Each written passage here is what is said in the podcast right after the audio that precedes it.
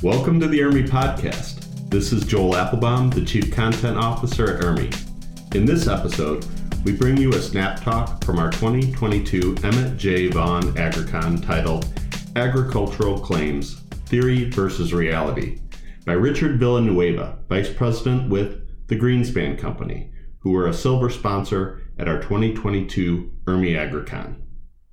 You know that for over 40 years, IRMI has been an industry leader in educating and informing insurance risk management professionals like yourself.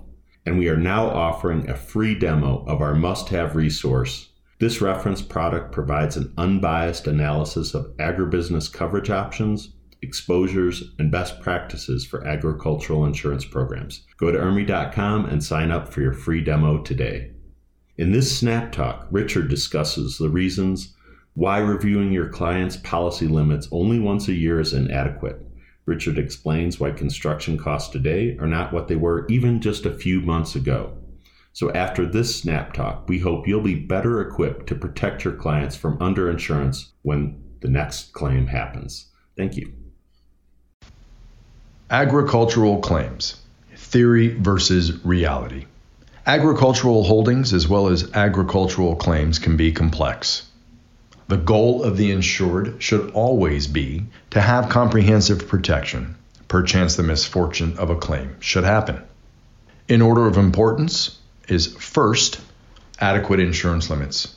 It is no longer sufficient to review policy limits annually. Given COVID 19 protocols, supply chain shortages, all of which have driven costs up dramatically, policy limits should be reviewed twice yearly. In 2021, construction material costs increased by 19%.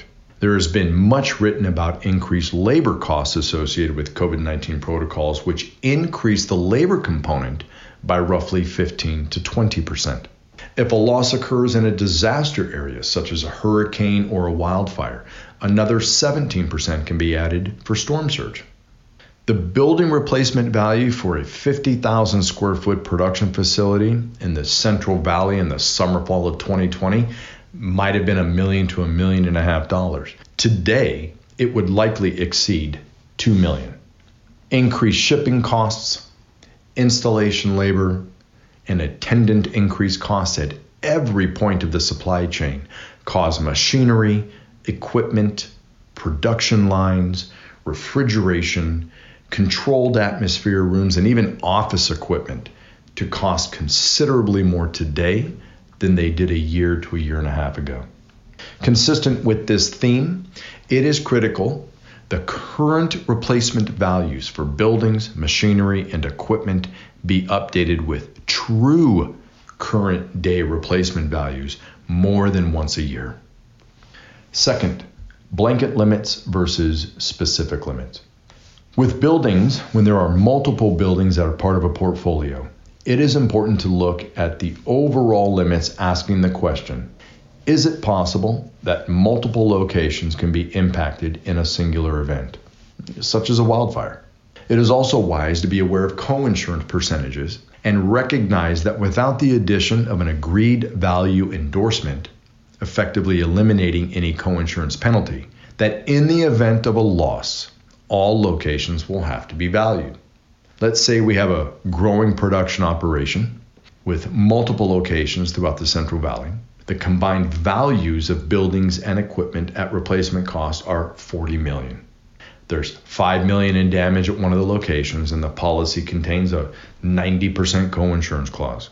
In the event of a loss, it would be necessary to ascertain the replacement value at all locations at the time of the loss in order to determine whether a coinsurance penalty should be applied or not. The mere addition of an agreed amount endorsement would eliminate that need, saving the insured much work and would lead to a much faster resolution of the claim. It also allows for fluctuations in values regardless of supply chain shortages and other uncontrollable increases, uh, as indicated earlier. Blanket limits on stock and other business personal property allow for the flow of goods from one location to another this becomes critical in multi location production facilities. It's important to understand what belongs to the building and what is classified as business personal property. There have been volumes written about what constitutes a building component and what is movable, thereby making it business personal property. We have seen a walk in box classified as a building item, and we have seen a walk in box classified as movable equipment. More than one broker and more than one insurer has made the mistake of having too much insurance on one portion and too little on another. Great solution blanket building and contents. Last word on the subject use caution not to confuse a statement of values with specified building limits per location. A statement of values is part of a policy that supports the total values typically used in the declarations. It is not a limit per location. Although a schedule of limits looks similar to a statement of values, it imposes specified limits per location. Third, business income coverage, extended business income coverage, and dependent properties coverage. It is critical to understand how to quantify correct limits for businesses' loss of income coverage. Most policies cover one year. Is one year enough? If it takes four months to negotiate a settlement, and then perhaps six months to manufacture specialty equipment overseas, and two months for it to be shipped and received, clearly one year is not enough. If our facility is in a city or county known for difficulty in securing building permits, one year may not be enough. Given current supply chain issues, one year may not be enough. Is ordinary payroll included or excluded? Who are key employees? Coverage ends the day the facility has been rebuilt. Does there need to be extended coverage to cover ramp up time? Is the insured dependent on another company or supplier? If so, what would happen if the supplier was impacted by a fire or other event? Could the insured remain in business? And if so, would the insured incur additional expenses?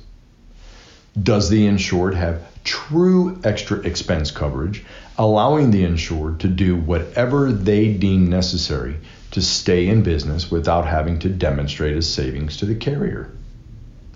Fourth, for agricultural risks, it is critical to have a full understanding of what is covered. To use the example of a winery or a grape grower, grapes that are on the vine are a crop and would need to be covered accordingly. However, once they are picked, they become stock. Irrigation, fencing, all need to be properly defined and covered. Every production facility is unique.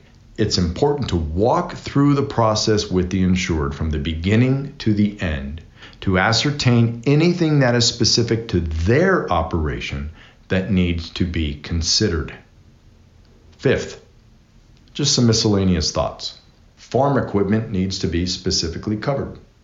Mobile equipment needs to be specifically covered. Is the business seasonal? We all play a part, both before and after a loss occurs we need all look at the insured property through a lens that creates real life, likely scenarios.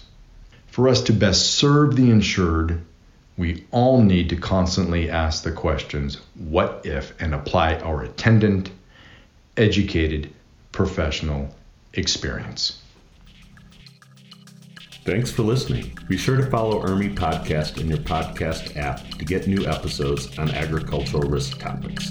In addition, we have many free and paid resources for agribusiness insurance and risk professionals. You can learn more about our free and paid resources at IRMI.com.